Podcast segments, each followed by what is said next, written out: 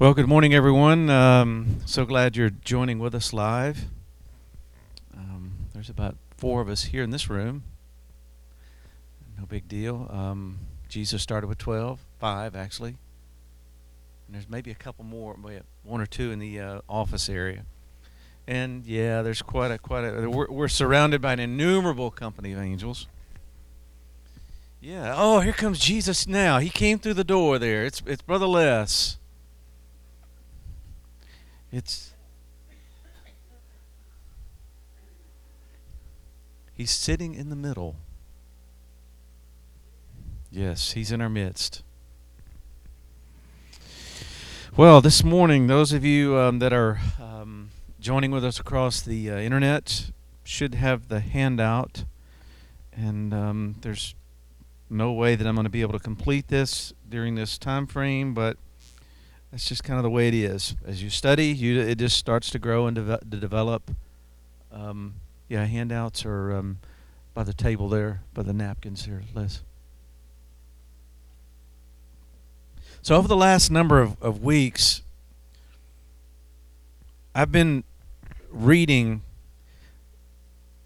the first and second book of Samuel just every day, every day, you know, when I can. Even you know, sometimes I'll be out um, um, in the city in different parts. And during my lunch break, I'll I'll have lunch and then I'll pull my my word search Bible up on my phone and I'll just read. You know, pick up from where I left off the night before.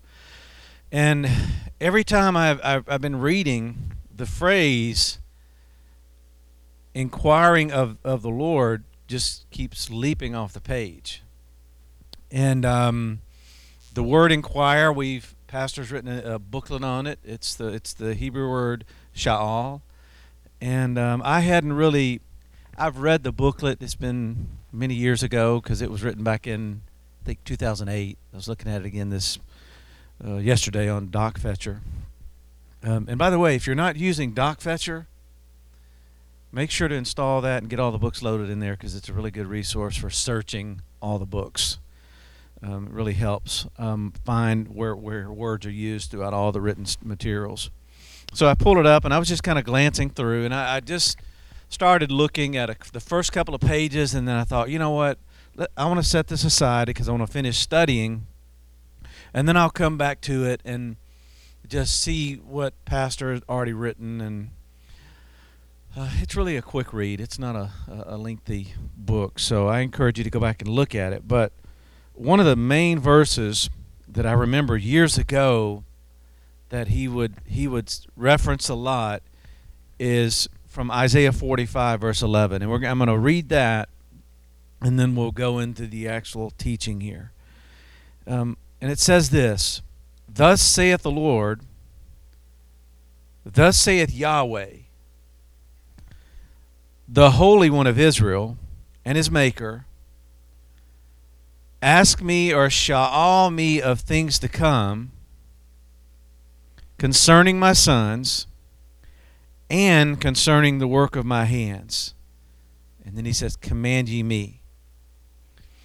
And as I've studied this word again, I mean, it, stems from the word where we get shawl, uh, uh, uh, like prayer shawl. You know, it's something that's worn or it's adorned on the shoulders, and um, it it speaks of of someone that is. Um, it speaks. It represents authority. It represents partnership, um, um intimate relationship, um, uh, lots of things. And but as I was looking at this verse it's it's it's full of just insight. I mean, the the term itself goes back to our our close relationship and partnership with the Lord, and um, He's focused on a couple of things in this verse that are powerful. That He's had us focused on for from day one, even though we didn't realize it. But he, he's focused on things that are related to sonship. He wants people recognizing their identity as sons. And that's our calling.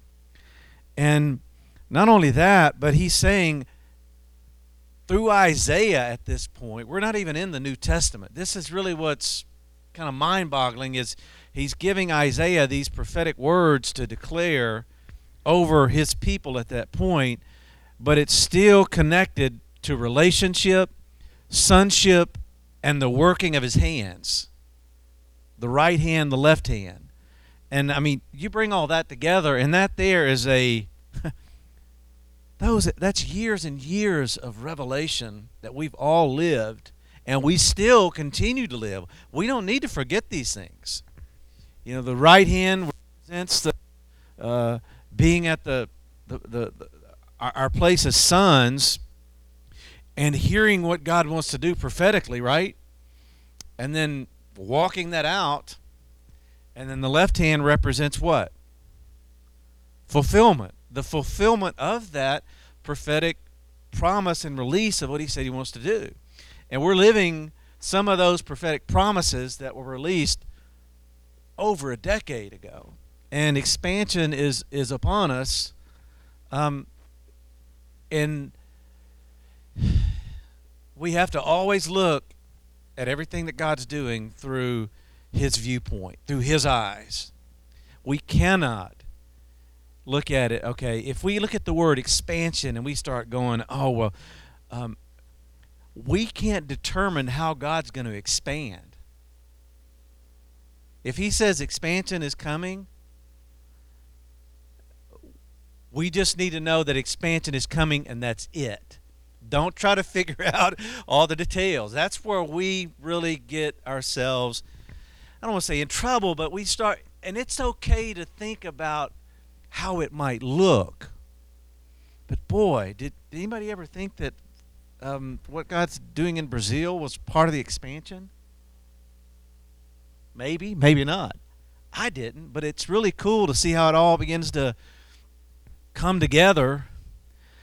And and then as it comes together, you just notice, okay, this is the way God's expanding the network that he's establishing. And he's doing it in ways that maybe we haven't thought of. And he's, um, so I guess as we go through this, I believe our spirit man is always inquiring of the Lord or Yahweh, inquiring about his eternal plan. And that's what this means here. And David was someone that used this term a lot. He's not the only one. But I just feel directed to focus on a, a few individuals that where this word is used is just it's powerful and it says a lot about where we are and it says a lot about how we don't need to add to nor take away what Yahweh is revealing about his eternal plan. And so I mentioned the word expansion we can immediately start going, well, hey, God's going to expand in the United States of America, right? He's going to go do this and do that.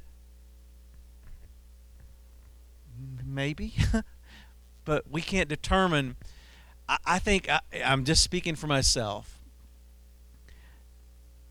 When God starts to tell me something like this or any other thing, or you, you take anything He's spoken to you about, His plan, you start to try to formulate in your own mind what it might look like. And I don't think there's anything wrong with that. I don't. We just need to not allow that to kind of dictate how it how God really begins to manifest it's what I'm saying.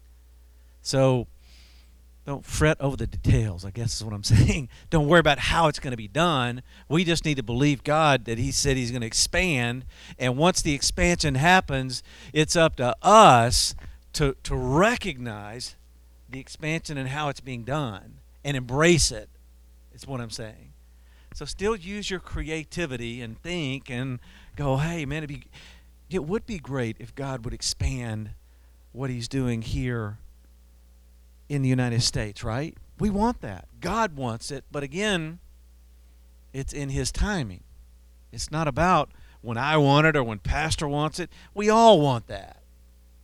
But God's got He's got different ways of doing things, and um, the, the the more that I'm on the pathway alongside all of you, the more I see.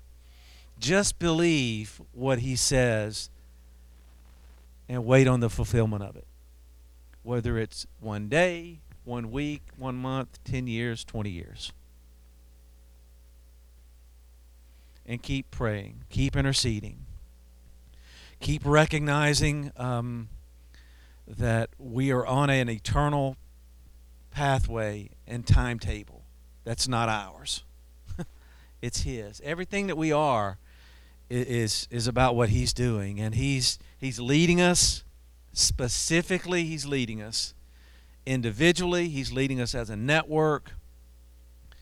And um, it's very encouraging if we will look outside of this little small place here and just really just open our eyes to see all that God's doing.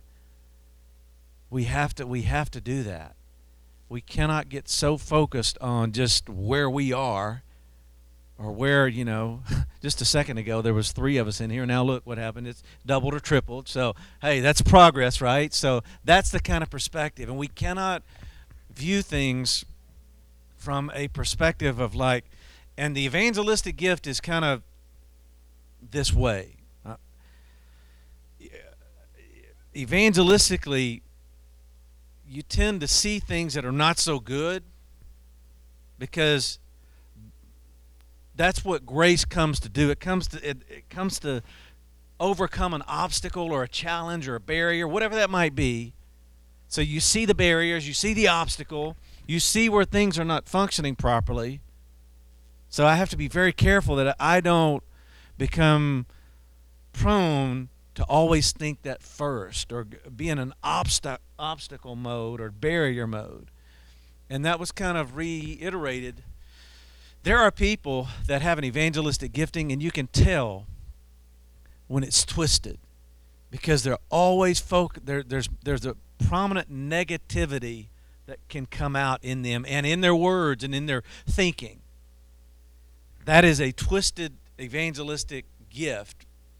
And it's not that we can't see obstacles, but we need to see beyond that and see the solution and how God wants to fix it and how grace needs to come so that function can uh, be ignited, the dunamis can be applied.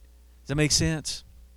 Okay, so I did not plan on saying that. So let's get back to this verse here in Isaiah 45. So ask me of things to come. See, God's always looking forward.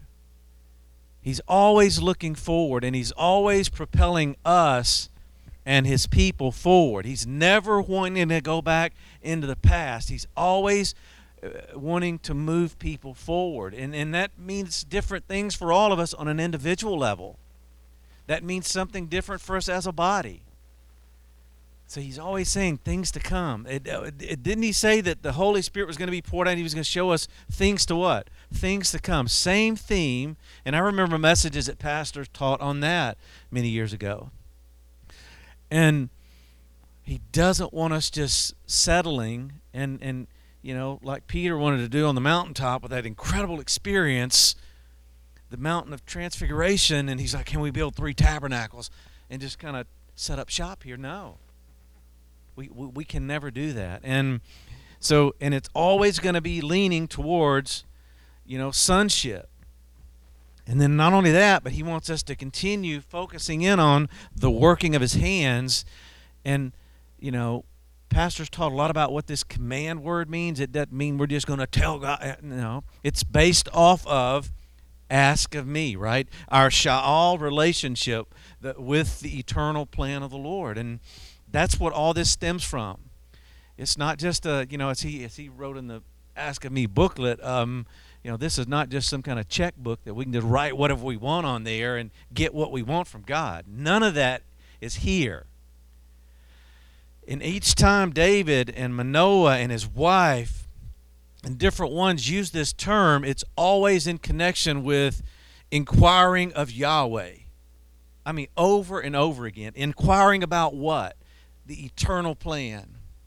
And I believe that our in our intercession, we're, we're doing that. We're inquiring about what we need to do next in this progression, how we need to um, uh, prepare, th- lots of things. So, we're going to look at Manoah and his wife, how they inquire of Yahweh. And um, this involves the angel of the Lord or the angel of Yahweh, uh, different, different types of angels. And these, when these, when these angelic representatives show up, they have a, and for lack of a better word, well, I better not use that one. Their very appearance and presence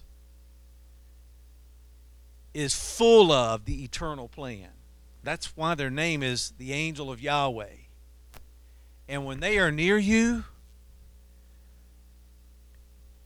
it just they they envelop you with the eternal plan. And and your and your mind gets consumed with that and your spirit gets consumed with thoughts and um, feelings from the heart of God about his eternal plan that's just that leave you leave me stunned. Like wow that just happened? And then when you're when you step out of that though then you come back into humanness and you realize man that was that was amazing and so here in, in judges 13 beginning in verse 1 but i want you to look at the environment that's going on when the angel of yahweh begins to appear to the woman it says, And the children of Israel did Ra again in the sight of Yahweh. So the spiritual condition in the atmosphere is it's twisted again, which indicates that the children of Israel they were always the enemy's always trying to twist things. He's always trying to get people. In this case, it was the children of Israel. In our case, it might be the elect. It might be people in the church it, trying to get things to where we're twisted and we're doing them in the sight of the eternal plan. And it says, and Yahweh delivered them into the hands of the Philistines 40 years. Wow. There's a message there, too. And then it says, in that atmosphere, it transitioned into there was a certain man of Zorah, of a family of the Danites, whose name was Manoah, and his wife was barren. And she bare not. And the angel of Yahweh appeared unto the woman. Why do you think the angel's appearing to the woman and not the man? Don't know, but I mean, we know that women have a, um, they're more perceptive uh, men, uh, that's just the way it is. They perceive things. They're more touchy feely, uh, and, and and that's kind of some of the reasons why they're more sensitive to things in the natural and in the spiritual. That's just that's just the way it is. I think that's one of the reasons. I mean, if he the angel that went to Manoah, Manoah might not have he might not have felt the angel, might not have seen the angel, might have ignored. Who knows? so women are very important. We all know that. This is another instance. I knew I was going to get an amen on that one. And now look at what the angel of Yahweh says. He says, Thou art barren. I'm thinking, wow, can you encourage me just a little bit? You know, just why are you speaking to my barrenness? But that's what that's the first thing that he says. And you know, when you look at it, again, we some of these things that they say don't make any sense to I'm thinking, you don't need to say that. She already knows that, right? But evidently God wanted her to know he knew her exact condition that she was in. And he used an angelic messenger that, had, that was speaking about his eternal plan to her. That's important. How many of you need that? Yeah, I know I would do. Sometimes you feel like you're in the midst of something that's horrible. It may not be barrenness, but it's it's definitely dark, and you don't think anybody's anywhere near you at all. So these can be encouraging words. Just it's just a matter of how we perceive them. And then he says, not only are you barren, but you, you're bearing not. So he just kind of reiterates that. So he's focused on her present condition and circumstances, but then he transitions it into the prophetic promise. He said, But you're going to conceive and you're going to bear a son. He's very succinct. No filler words here. He didn't give a 15 minute prophetic word. He just says, boom, here it is. This is God's plan for you and Manoah at this specific time frame. We need to remember these types of things. God knows exactly where we are in his his eternal plan. He knows exactly every little circumstance, no matter what it is. And then it says in verse 3, no, excuse me, we just read verse 3.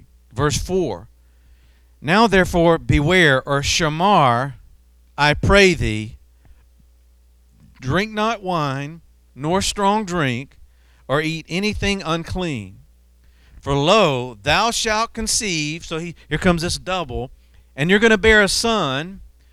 And then he adds a, a, an additional thing that no razor is going to come on his head, for he shall be Nazarite unto Elohim. Now, I read this, and the, the, the phrase Nazarite unto Elohim really jumped out at me again. But it says from the womb. Interesting. So, a Nazarite, we all know, it's someone that has been set apart for a sacred purpose a devoted purpose. And God said He's going to function as someone that I've established this, it's in my heart, and He's going to function from within my heart, from within the very womb. Before He even bursts forth and, and, is conceived and brought into this world, I've separated Him to, to be someone functioning in my heart. Now we know he made mistakes. Let's don't look at the mistakes. We all screw up, make mistakes ourselves, so we don't dare need to point fingers. None of us. don't point the finger at Saul. What he did wrong. What did he do right? I mean, we're, we're, we'll see how we're prone to do that. That's a twisted evangelistic part of us. It's okay to learn from it. Yeah. You made one. I've made many.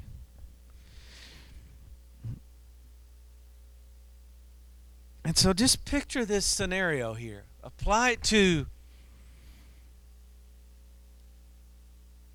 apply it to your circumstance now. Think about what God has delivered you out of in the past. Think of how God will deliver you in the future. Because there's things that are coming. We don't see it, we don't feel it, we don't know it's coming.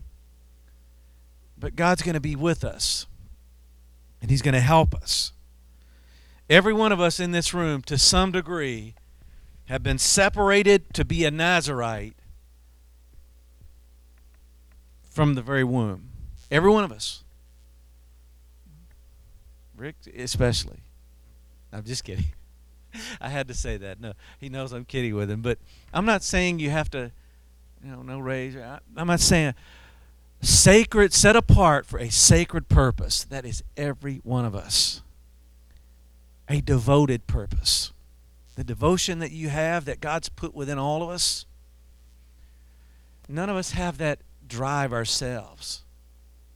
Everything that we have inside of us, He has He has put there the, the, the, the devotion and the drive and the passion all stems from this sha'al relationship that carries tremendous weight and authority as, in, as, as individuals. And it's at this point where we can we can inquire of him about specific things and get answers immediately and he responds. And so that's one of the things that I know that He's put in my heart to share with all of us is as we inquire, as we speak to Him spirit to spirit, answers are coming. Immediate answers are coming. And so, as we continue to read, it says in verse, still verse 5, He's a Nazarite unto Elohim from the womb. He shall begin to deliver Israel out of the hand of the Philistines. Then the woman came and she told her husband, saying, Now, look at how this is the perception of Manoah's wife. She says, A man of God, a man of Elohim, came unto me. His countenance was like the countenance of an angel of Elohim. Very terrible. Not that he's like some rude, crude type guy, just phenomenal type of an individual that was she, she there was a reverential fear that emanated from this angelic angel of the Lord. And you know, sometimes this is kind of the way we are in trying to describe these things. If you have a spiritual encounter, you may not say it exactly right or I mean it says it was an angel of Yahweh, right? But she's she's saying it it's like an angel of Elohim, man of God. So is she wrong? Did she make a a wrong assessment? No, she's just trying to explain what happened. But I sha'aled him not whence he was, neither did he tell me his name.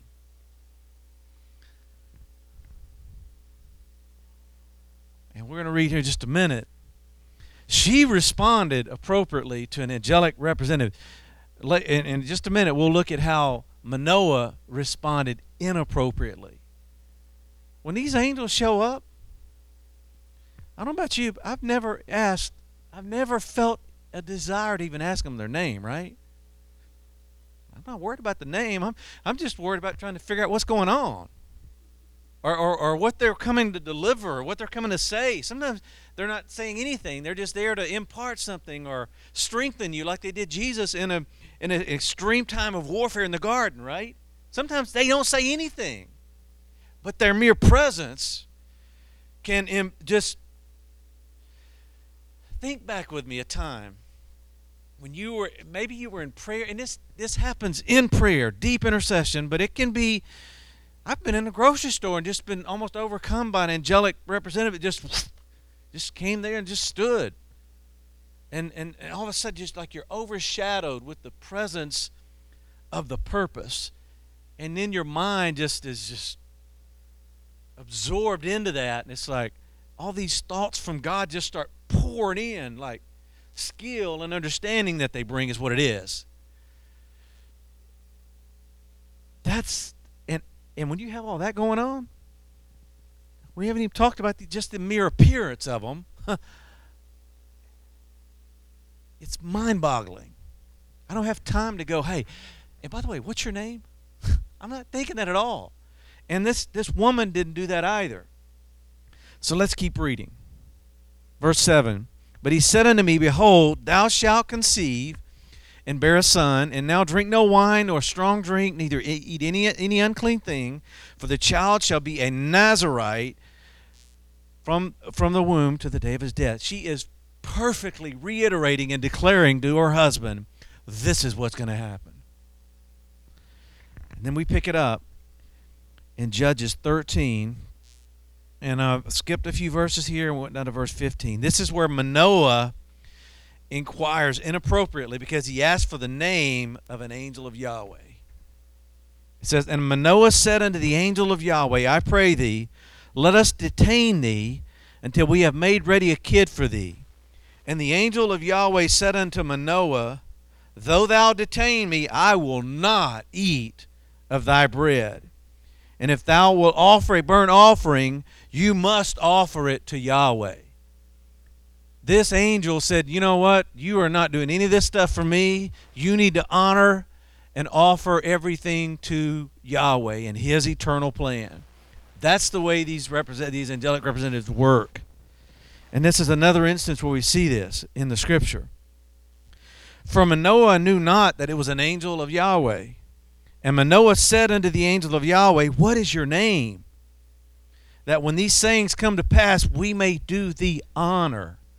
Bringing in the idea, a concept of honor. So, how does the angel respond? The angel says, Angel of the Lord says unto him, Why sha'al thou thus after my name, seeing it is secret? Pala.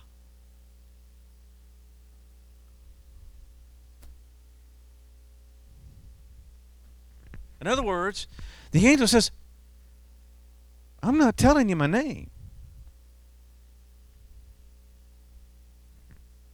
So, why why am I saying that? I, I I've read this, you have too, but for th- this, when people are asking names of angels, is it biblical or according to what we just read? It is not. And when a true angel of the Lord is is a is is there with a message about the plan,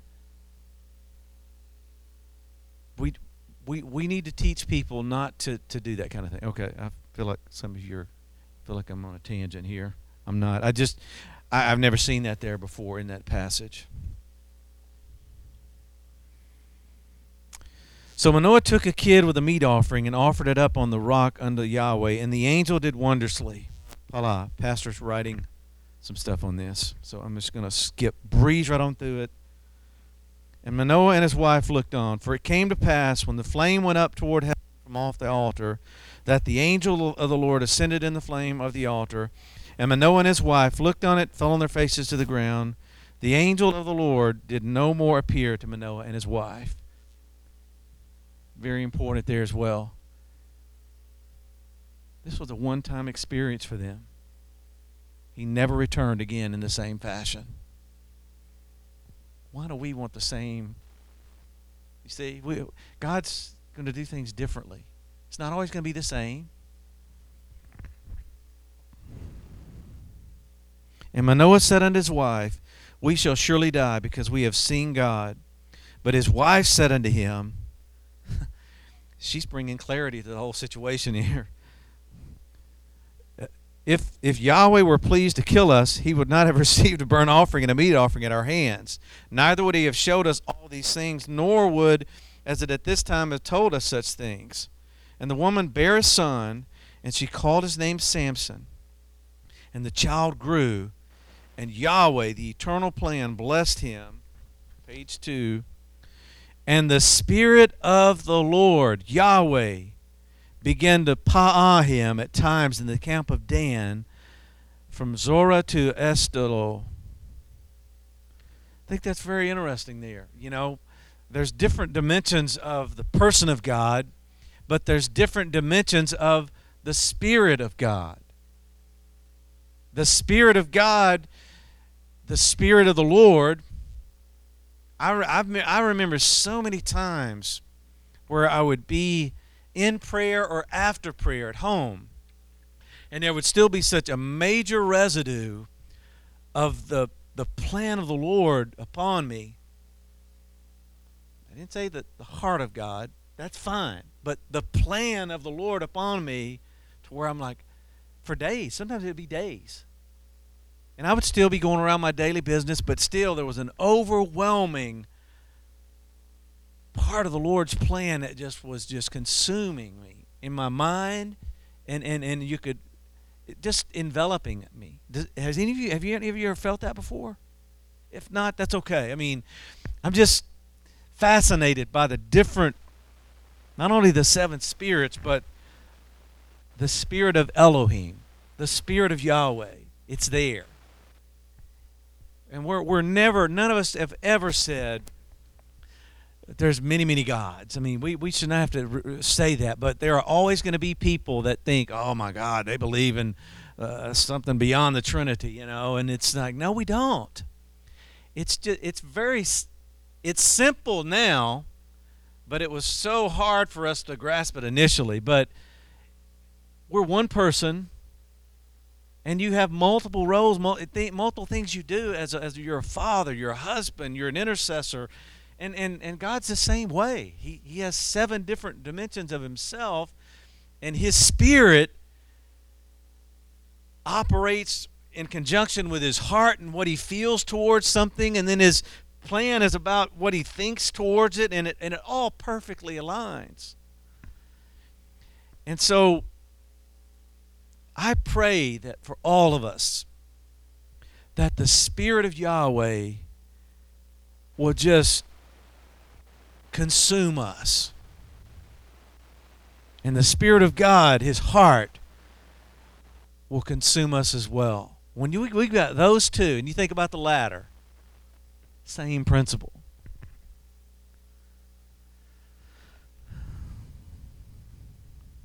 Now let's look at the children of Israel, how they inquire of Yahweh. In Judges 1. Now I know it said I was focused on Samuel, but I went back and added these yesterday, so we'll look at these.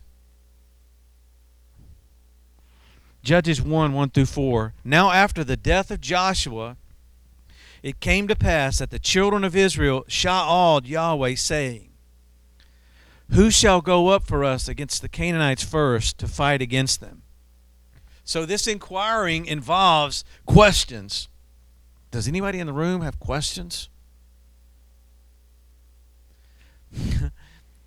That's the whole point of this is we need to inquire based on our relationship with the Lord of Yahweh and his eternal plan. Not our own plan, not the way we want to see something done, not the way we think it ought to be manifest. Don't go tell God, I'm commanding you, I want it like this and I want it now. It ain't going to happen. He's going to let it happen the way he wants to, and we just have to get in line with it. We don't have to know the details. We haven't known the details for years. God would just say something, we and he'd ask us to believe it, and then we waited for it, right? That's the way it's always going to be. It's just our waiting period now has closed drastically as as to when it begins to manifest. But we still he may say something to, tomorrow to one of us and we go, "Okay, but it may take 2 years to manifest." But we still wait on it, right? And and I believe our our we we may realize this is happening, but sometimes we may not. But our spirit is always inquiring of Yahweh and, and, and, and trying to find out his eternal plan. What it is, what he wants to do at this specific point in our lives and in the network. In verse 2,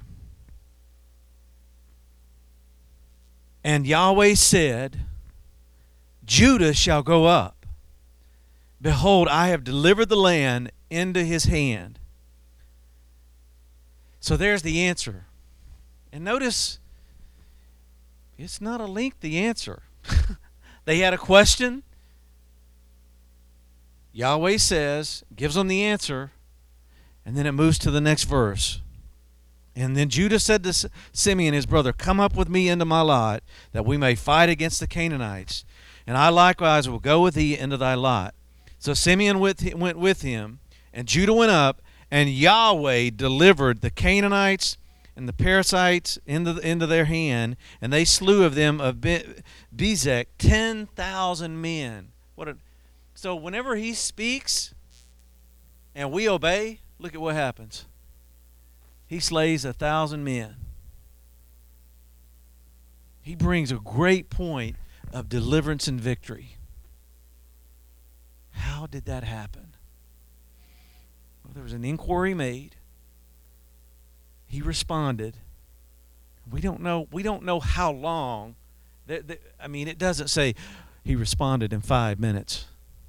I mean, we don't have that break there that tells us all the details. We just know that he, when he when he gives the gives the answer, what would have happened if they had changed it up a little bit and said, "Oh, Judah's not going to go up first. We're going to somebody else is going to go."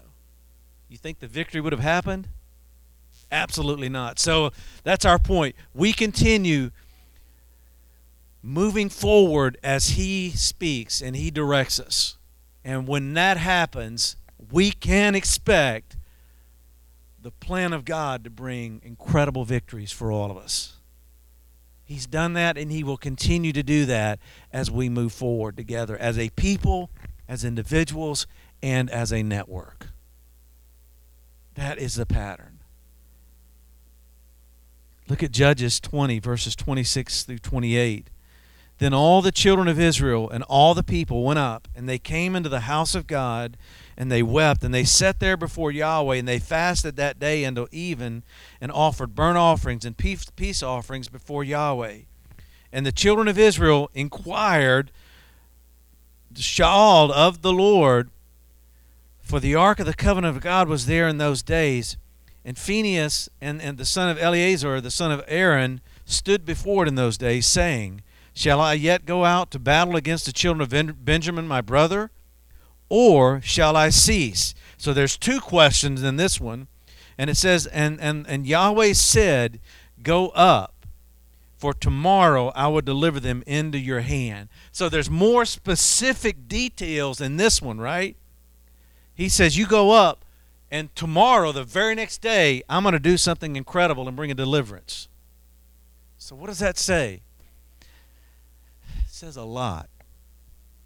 There's times where God gives spe- more specific details when He wants to do something, but then there's other times where it's more generic. Why is that?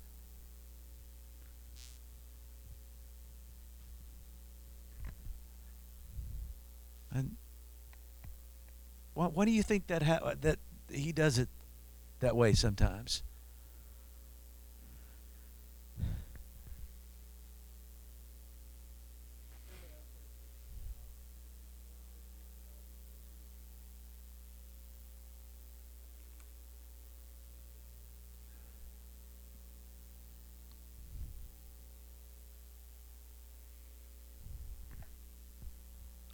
Mm-hmm.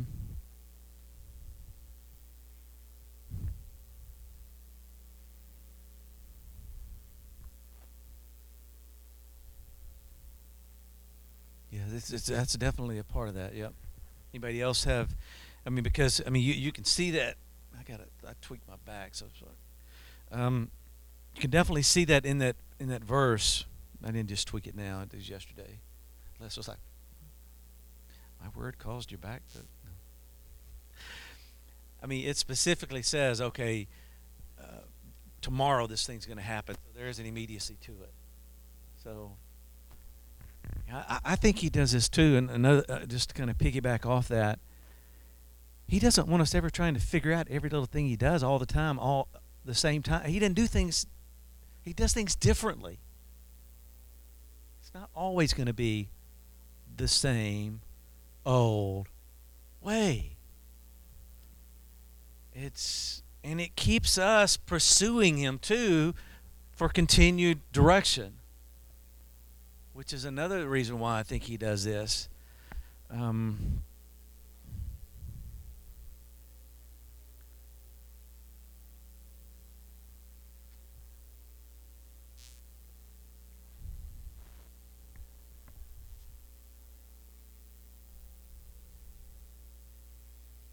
that that a prophetic one heard and really was it a vision was it and they don't we don't know that.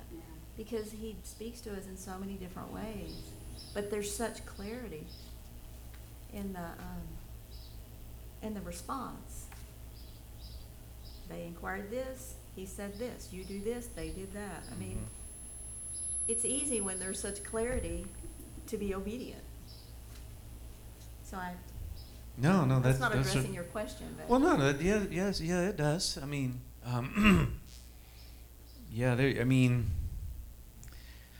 I mean, we could obviously it, there was some measure of his voice involved because it says that this is a new board game. Maybe we ought to create. Yahweh says instead of Simon says. But think about how many times it says people, that he people spoke to them in a vision. Yeah.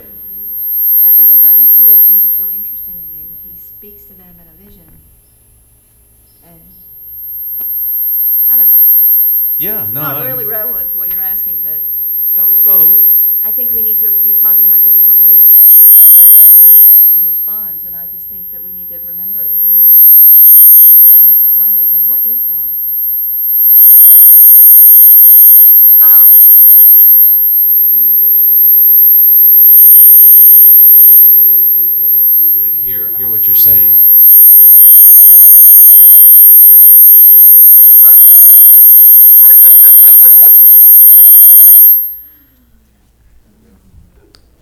So yeah, that's that's relevant. I mean, so when it does reference the voice, I mean, can be the voice. People hear the voice, but you know, think about think about the way he speaks to you. Think about um, if you do see a vision, because I've seen visions, but I ain't hear no voice. I just see it. But the vision speaks.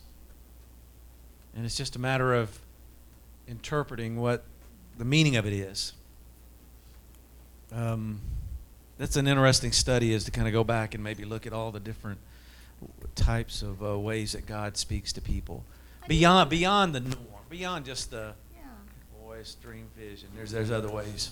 I do wonder though, just your whole, just the whole topic of what you're talking about, the all the inquiring, the inquiring of Yahweh, of. His plan. He wants to make His plan clear to us. Yes, and that that's another thing that is so clear Yeah.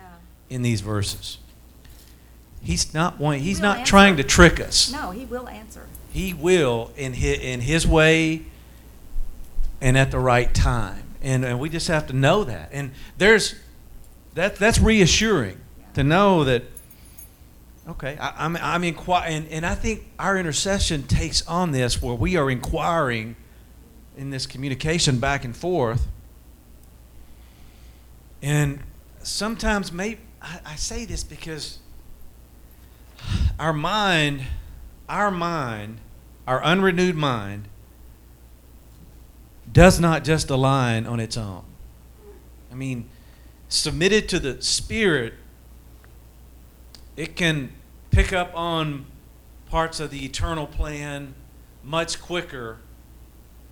So I guess what I'm saying is when we intercede, we are inquiring on a continual basis in this manner whether we realize it or not.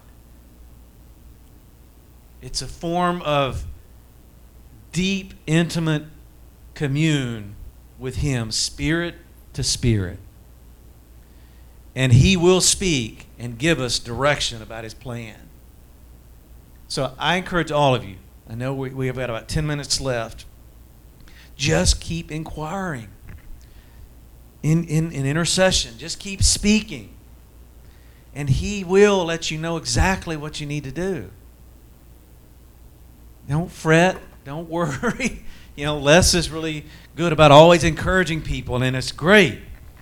Don't worry about stuff.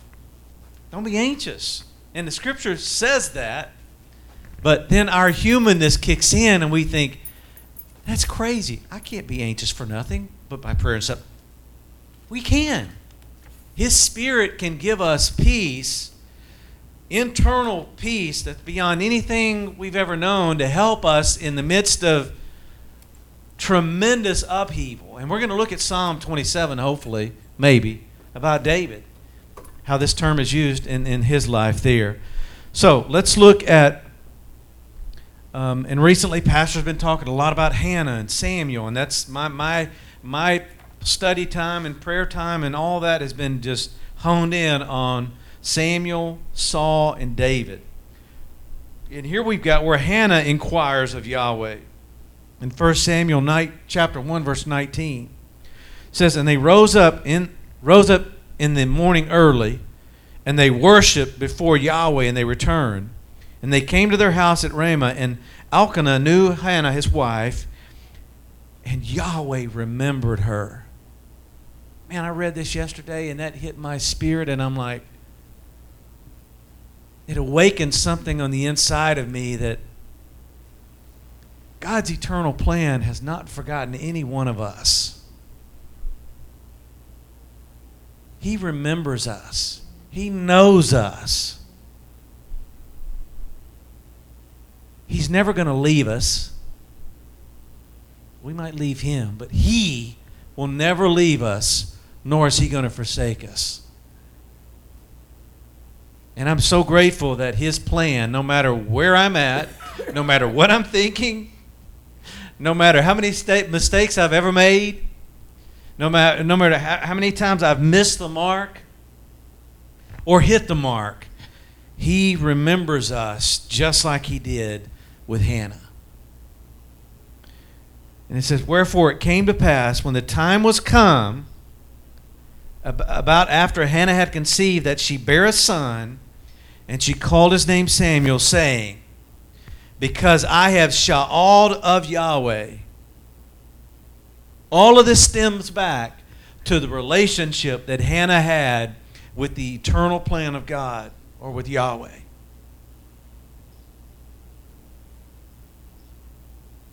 One of the most incredible miracles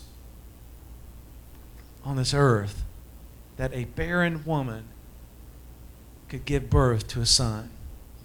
All because she had asked in her relationship with the Lord and it was it was it was destined for her to have this son Samuel because he was going to be a tremendous prophet and priest in the land at a time frame that was horrible for the people of God. Even as a young boy, I mean, the environment that young Samuel grew up in was horrific. Eli was there.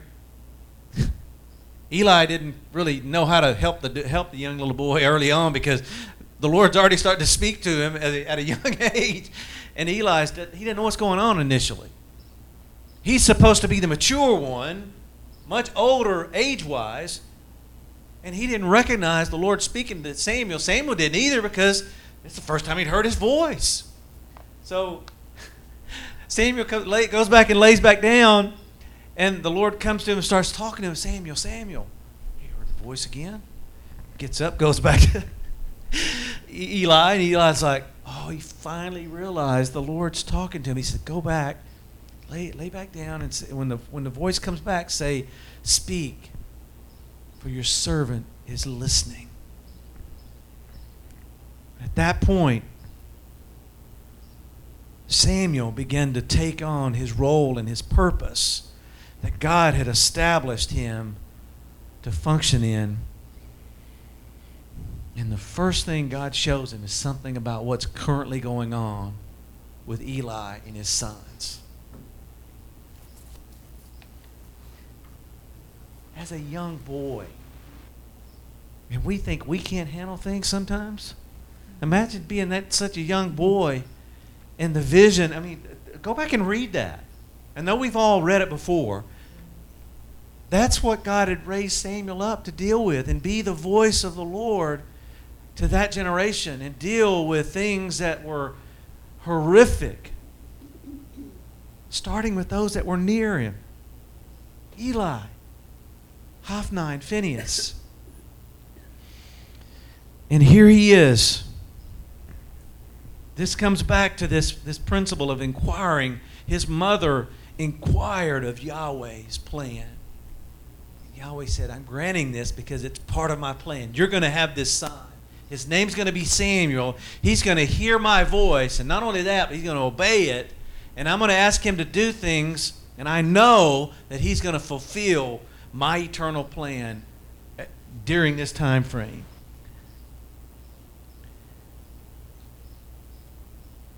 In verse 21, and the man Elkanah and all his house went up to offer unto Yahweh the yearly sacrifice and his vow. But Hannah went not up, for she said to her husband, I will not go up until the child be weaned. And then I will, I will bring him that he, that he may appear before Yahweh and there abide forever. Hannah had already made this vow that if, if this son were granted to her, she said, I'm going to give him back to Yahweh. I'm going to give him back to the eternal plan. And that's exactly what she did. Nancy. It's interesting that um, further down it says she went unto the Lord, Mhm. that the word went is the same sha'al Sha'al. as the inquired. Yep. It's very interesting. Yep. So imagine this, you know, you, you those of you that have had children, you mothers. This would be very, very difficult to do. I mean, we, we, we know, well, God, God demands, when we make a vow, He wants it, he'll keep his end of the deal. He wants us to keep ours as well. And that's why it's so, you know, the, the author of Ecclesiastes says it's better to not make a vow and, and, and not keep it than to make one. If we make a vow, let's keep it, basically. It's I got it backwards there, sorry. So don't make a promise if you can't keep it. So, and, and that's very practical. Don't tell your neighbor, I'm going to mow your yard, and then say, ah, it's the same principle. And uh, this one's much more harder than, than, than mowing a yard or something, though. How many of you mothers could do this? I mean, he physically, she literally had to give Samuel back over to the Lord. And she could visit him year to year, right? But man, that, how about that going that, going that length of time, not being able to see your own kid? That's tough. But she made a vow, and she is a prime example of someone that is functioning in grace is supposed to respond. And that's us. Hence the seminar coming soon, Sons of Grace.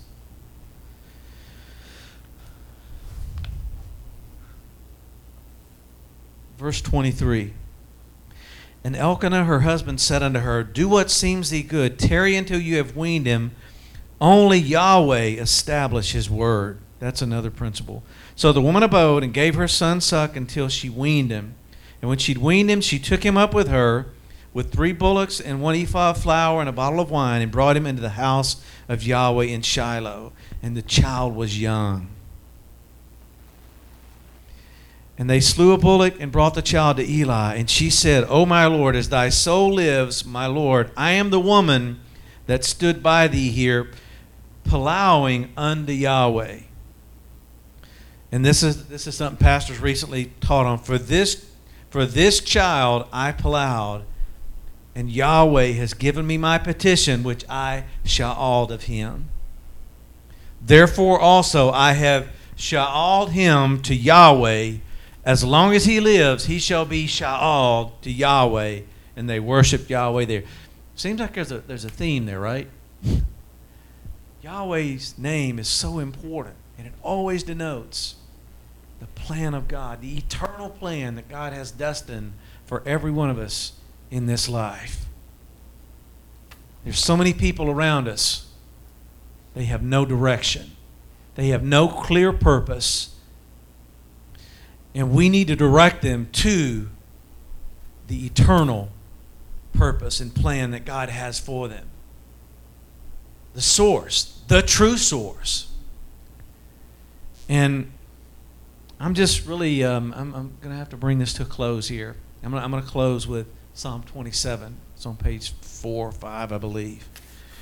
So let's look at that quickly. Let me turn the page.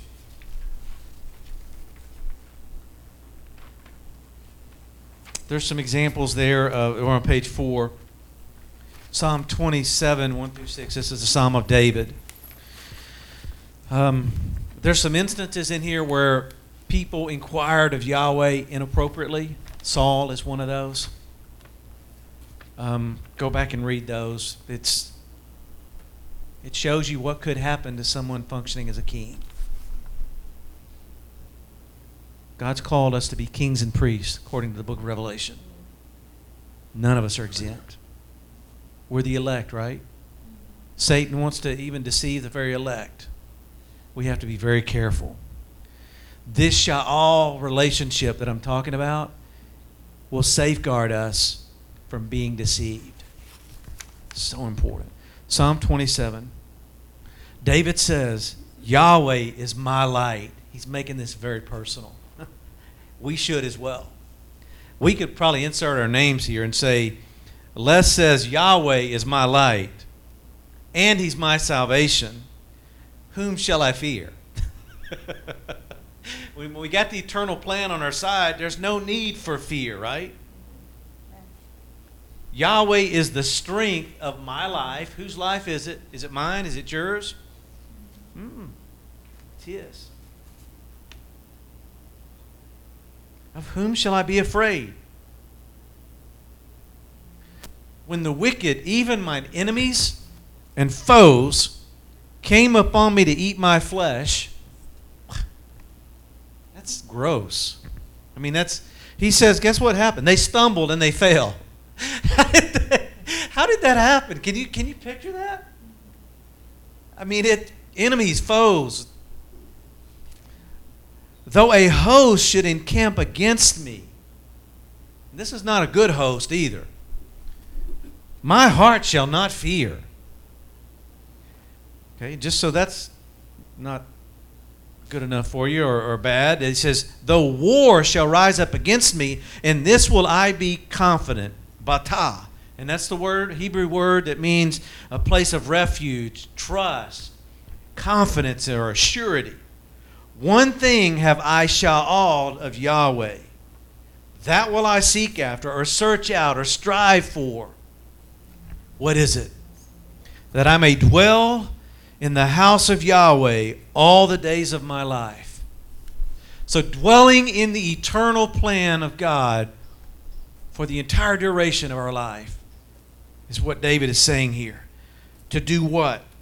Number one, to hazah or to behold the beauty of Yahweh.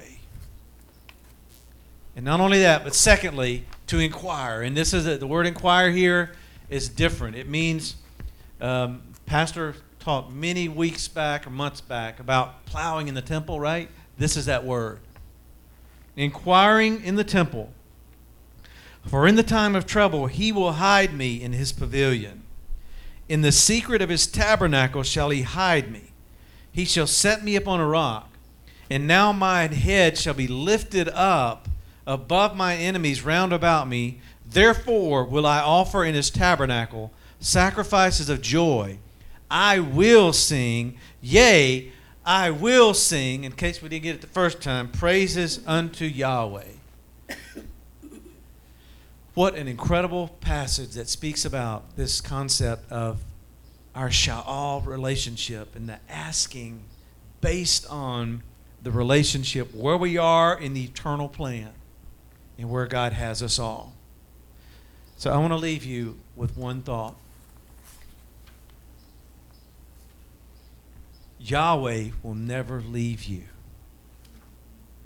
His eternal plan is with you always. Even when we're not with the plan, you know what I'm saying? There's times we just, we're human. We're human. We, we're not 100% of the time focused on the eternal plan. I mean, we're, this, we're just not. He is, though. And he's going to make sure that we need to be doing exactly. So, what, is, what has he got mapped out for the next part in his eternal plan for you? That's what we need to be asking him. Lord, what, is, what do you want me to be doing at this point? If we're seeking him for direction, we need to wait. He may speak right then. He may say, Well, I'm to wait a few days. I need to think about He's got the answer already in mind. We just need to wait on the answer. And when he says the answer, follow it through in absolute obedience. Don't add to it. The minute we start adding to it, oh, uh, oh, I think these sheep over here. We need to keep these sheep. Oh, that's that's a great. Saul did that, and we know what happened. The point is,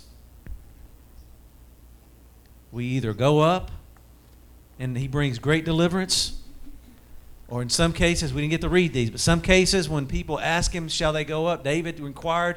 He said, Don't go. He said, If you do, they're going to annihilate you. That's there too.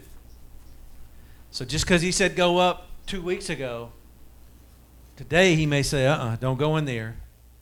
Get out, get out of this place. He told the Apostle Paul, right? I, I, I don't have very many people here. But in another instance, an angel of the Lord appeared to him at night and said, Hey, stay there. I've got much people here. You're okay. Remember those passages? Those are the ways of the Lord. He's not always going to answer the same time all the time. It's going to be different. And that keeps the relationship going. It keeps it fresh. It keeps it you wondering. It doesn't get stale. It doesn't get stagnant over time like human relationships can. God's always trying to make things, keep things fresh and new. So, Lord, I thank you for the opportunity to share this morning from your word. And, Lord, help us all to embrace the eternal plan that you've got mapped up mapped out for us as individuals and as a network. And we just speak your blessing over all that you're doing in, in our lives and what you're doing in the, in, the, in the country of Brazil. And Lord, we just continue to speak that you would pour out your spirit upon all of those people in that part of the, uh, of the world and, and the other places that you're going to be preparing to send us into in this remaining part of this year. Bless our service as we go to worship you, and may we sense your, your divine presence in a fresh way today. And I ask all these things in Jesus' name. Amen.